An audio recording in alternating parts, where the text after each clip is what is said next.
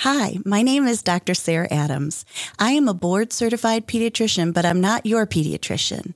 Feel free to use my podcast as helpful information, but in no way do I intend my podcast to replace the advice of your physician. Your physician knows you and is in the best position to provide medical advice.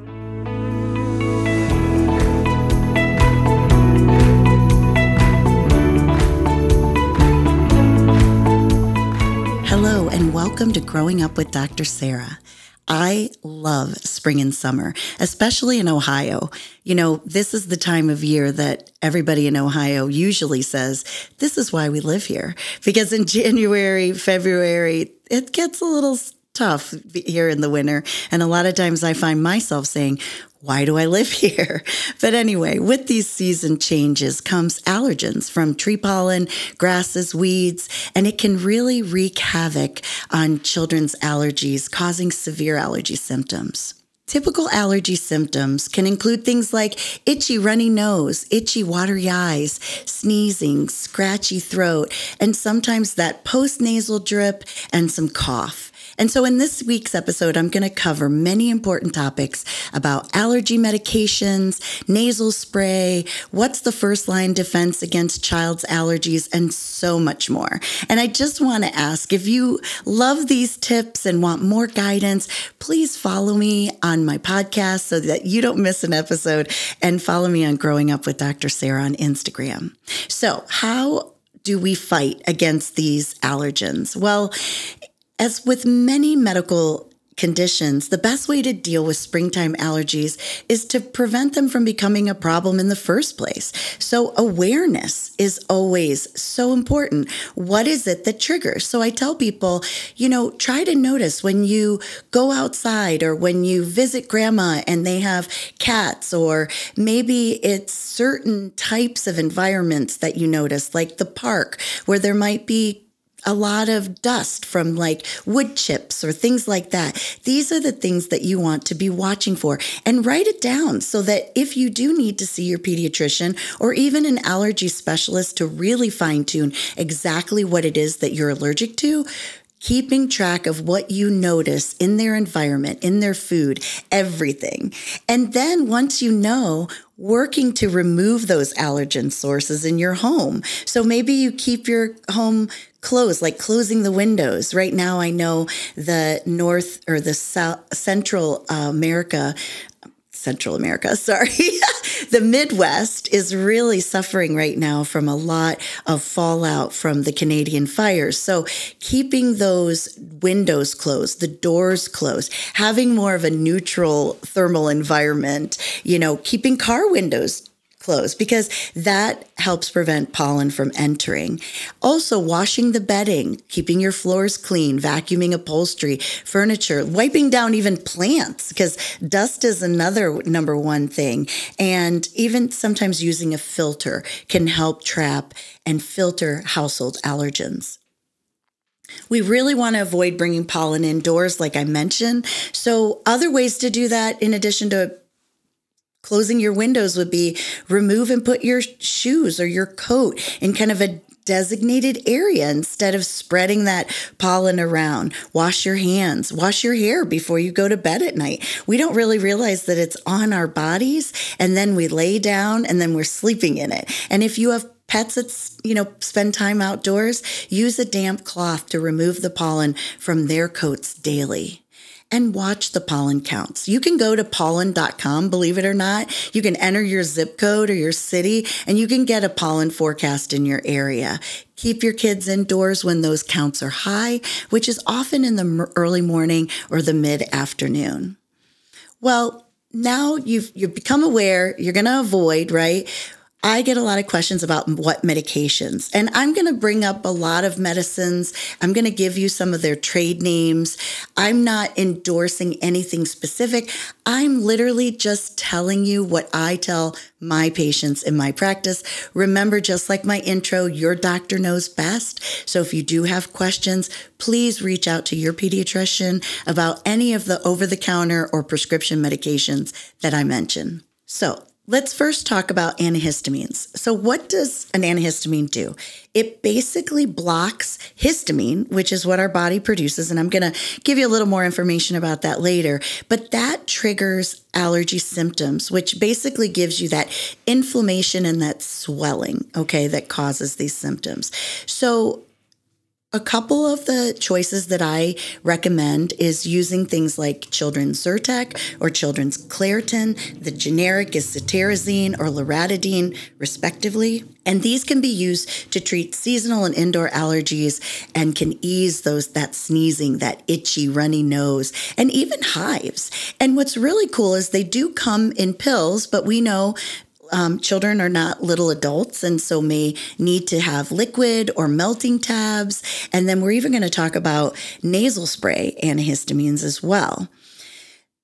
Talking about nasal sprays, there's nasal corticosteroids, which a lot of times I when I talk to families, it's like they're like, oh, steroids. Uh oh, am I, is my kid going to build muscle? It's going to stunt his growth. No, not at all. These are sprays that reduce the swelling, that causes that stuffiness, that runny, itchy nose. And a couple uh, options that I usually recommend are children's Flonase and children's Rhinocort. You know, there's other methods too, like um, nasal saline rinses that can be used before you use an, uh, a nasal spray.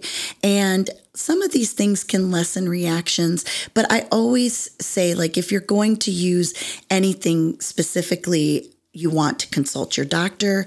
And there's certain cases that there's even those medications you may have heard of before, something called Singulair. Although it can definitely block a additional inflammatory proteins that cause allergic reactions, they have some side effects. And so I'm not saying that Singulair is for everybody, but in some situations, it, it's something that you can talk to your doctor about because it is a prescription medication. What you really want to look at is if the allergy symptoms are mild and they're not really affecting the quality of life, then just use the antihistamines as needed. You know, again, being aware and removing the allergen and doing what you can do environmentally. But for, for progressive symptoms, that's when you start to get into some of those nasal sprays that can be the first line treatment to reduce that swelling and really get to controlling allergy symptoms over time. Now, you might be saying, hey, Dr. Sarah, how in the world am I going to get my child to even use the nasal spray? Well, I know it's tough. We're meant to not put anything in our nose and our ears, you know, in our eyes. And so those are always difficult things when we need to treat our child. But I'm here to tell you that if you talk to them, if you get down to their level, if you tell them, you know, yes, this is going to seem super weird, but once they realize that it really does help, I think that kids can learn to, to use these medications. And if you don't make a big deal about it, they're not going to make a big deal about it. So let's go back to how these allergy medications work. So, again, I mentioned antihistamines because they block something called histamines, right? And histamine travels through our body, it attaches itself to cells and causes swelling.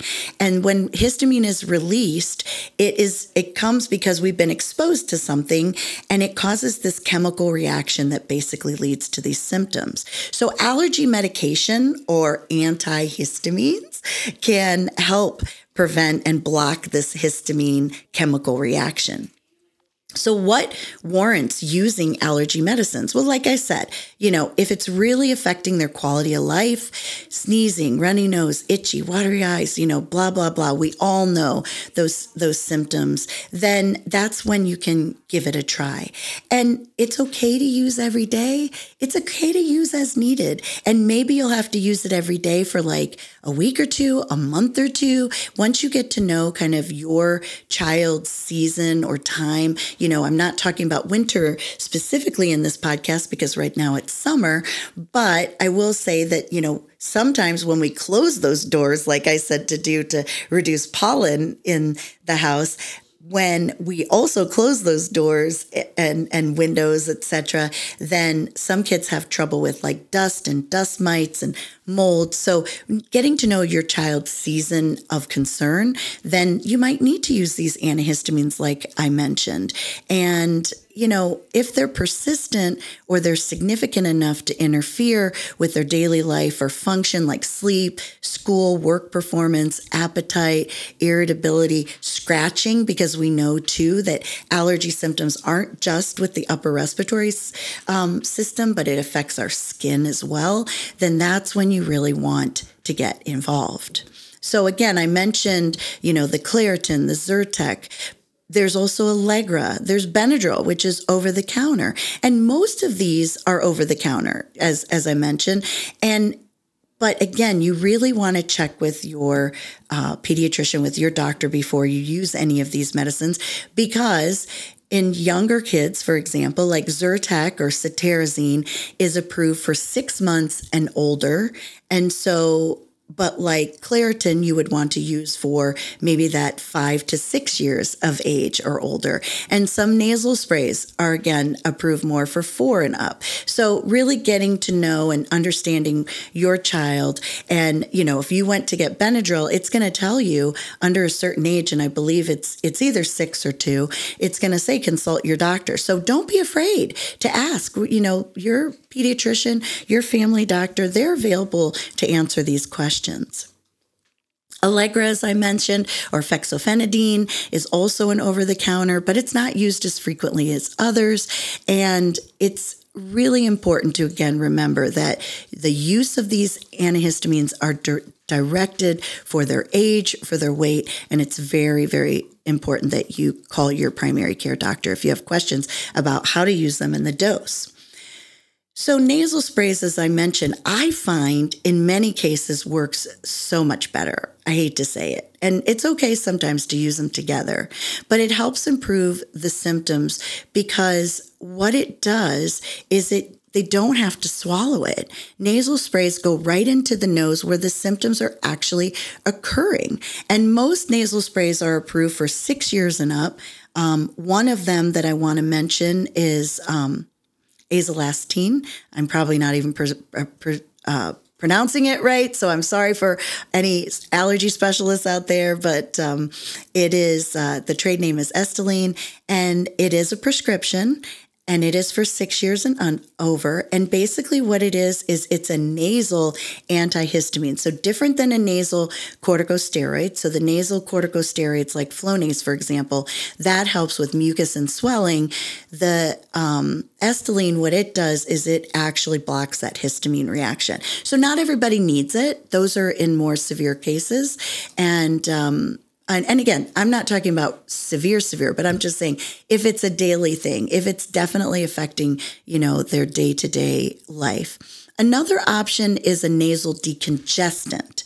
And you've probably heard of it, Afrin, and it works to shrink the blood vessels in the nose and relieve symptoms. However, it is important to understand that it can be very addicting. And so I, I do not always recommend. I actually, I don't particularly recommend Afrin, um, but I wanted you to be aware of kind of the differences. You know, the nasal steroids, the nasal antihistamines, and that's something that is a nasal decongestant.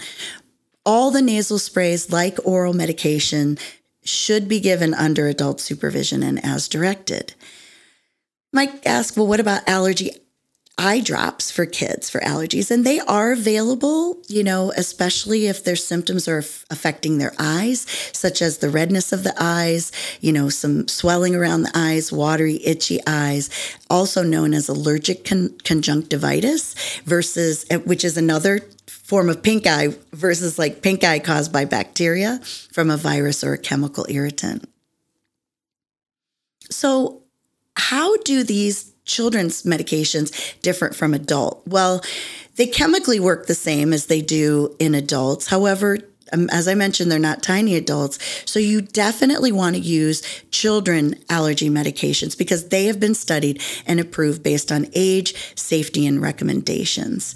And so and they come in liquid, like I mentioned, chewable, and the nasal sprays. So you do want to make sure that you use something that's approved for children uh, specifically.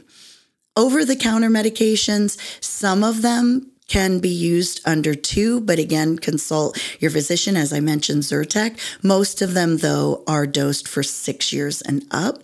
But what I like about cetirizine and loratadine is that they do cause less drowsiness and they can work for 24 hours versus Benadryl, which can cause some sedation and may require additional doses every six hours to relieve symptoms.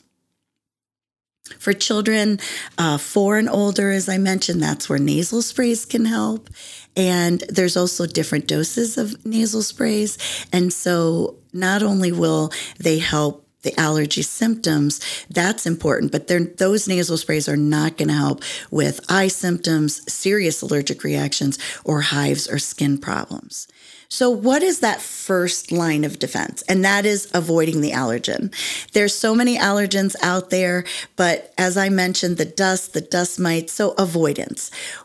What are some non medicated ways to treat allergies? Well, again, avoiding the allergen, but let's not forget the benefit of a well balanced diet, adequate sleep and activity. And those are so important before considering start starting medication.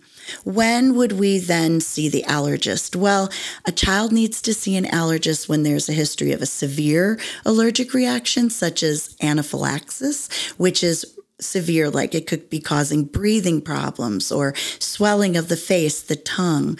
And when these symptoms are severe enough and not relieved by environmental changes or over the counter prescription, that like I'm talking outside of anaphylaxis. So if their normal allergies are severe enough and you've done all those things that I've mentioned, then that's when you need to see an allergist. Another could be further evaluation of what's causing. I mean, I mentioned keep track of what's causing. Sometimes we just don't know. And, um, but keep in mind that it's not always necessary to see an allergist, but an allergist will provide further evaluation and treatment. And there's even allergy shots.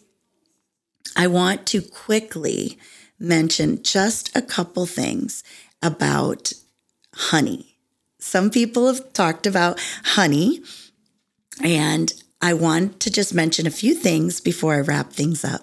According to the American Academy of Pediatrics, first and foremost, honey should not be used in children under one year of age because they can develop infant botulism. And because there's bacteria in honey that's dangerous to infants and their immature digestive system. But for children over a year, there's very little harm in giving them honey. And sometimes it can soothe symptoms such as cough, sore throat.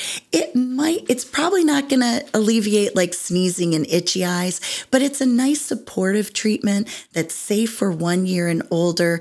I do want to a caution like make sure it's not too thick you know because if they're only one and they have a little bit trouble with certain textures but as they get older so you can mix it with a little bit of water and thin it out a little bit. And so those are some things that i want to to mention. But honey has become kind of a thing to say well maybe i can use honey to treat allergies in because of honey comes from flowers, pollen comes from flowers. But I want to remind you that there's really not enough study out there in regards to using honey as like a desensitization method, like we do for allergy shots, for example, because it's not really the flower that the child is allergic to, but the pollen that it produces. And so just keep in mind, like with that, even though, you know, birds and the bees and the flowers and the whole thing about honey, it really isn't necessarily effective in a way to treat desensitization from allergies. However, it can certainly help with soothing symptoms. So I have no trouble, you know, using honey, but I want to advise everybody be a really good label reader. Make sure you know where your honey's coming from, how it's produced, processed, and make sure it doesn't contain other ingredients. Before I wrap things up, some other things that I want to just mention really quickly is it's okay sometimes to combine certain allergy medications, like if your child needs eye drops and a nasal spray and an oral antihistamine. But I really want to caution you against over the counter medications that have multiple things in one, like a medication that's got a decongestant, an antihistamine, a cough medicine, or, you know, acetaminophen or ibuprofen. Like, really try to use products that just have one ingredient, one type of method or efficacy because you don't know how your child's going to react and you really don't want to put all that medicine in. I mean, there's certain situations, consult your doctor that you might in six years and older. But what I'm trying to say is real if, if you're going for an antihistamine, look for something that is just has an antihistamine in it. Or for example, if you're looking for a cough medicine, maybe just has, you know, the like a Mucinex, but not Mucinex with blah, blah, blah, if that makes sense. So I hope this has been helpful. It's kind of like allergy 101. Um, and I've given you some tools, you know, some guidance about how you can de- defend your allergy symptoms and truly enjoy the spring and future seasons to come. And thanks for listening to Growing Up with Dr. Sarah. Let's grow up together. Thanks for listening to another episode of Growing Up with Dr. Sarah. If you enjoyed this episode and think the information shared here today could benefit someone else, take a screenshot of the episode and post to your Instagram story. Make sure you tag us at Growing Up with Dr. Sarah so we can spread the word about the show and continue to grow in our mission to support as many parents and families as possible. Hey, if you're interested in being a guest on the show or would like to suggest a topic, please visit www.growingupwithdrsarah.com slash contact. Thanks again for spending time with us today. Stay tuned for a brand new episode next week as we continue to grow up together.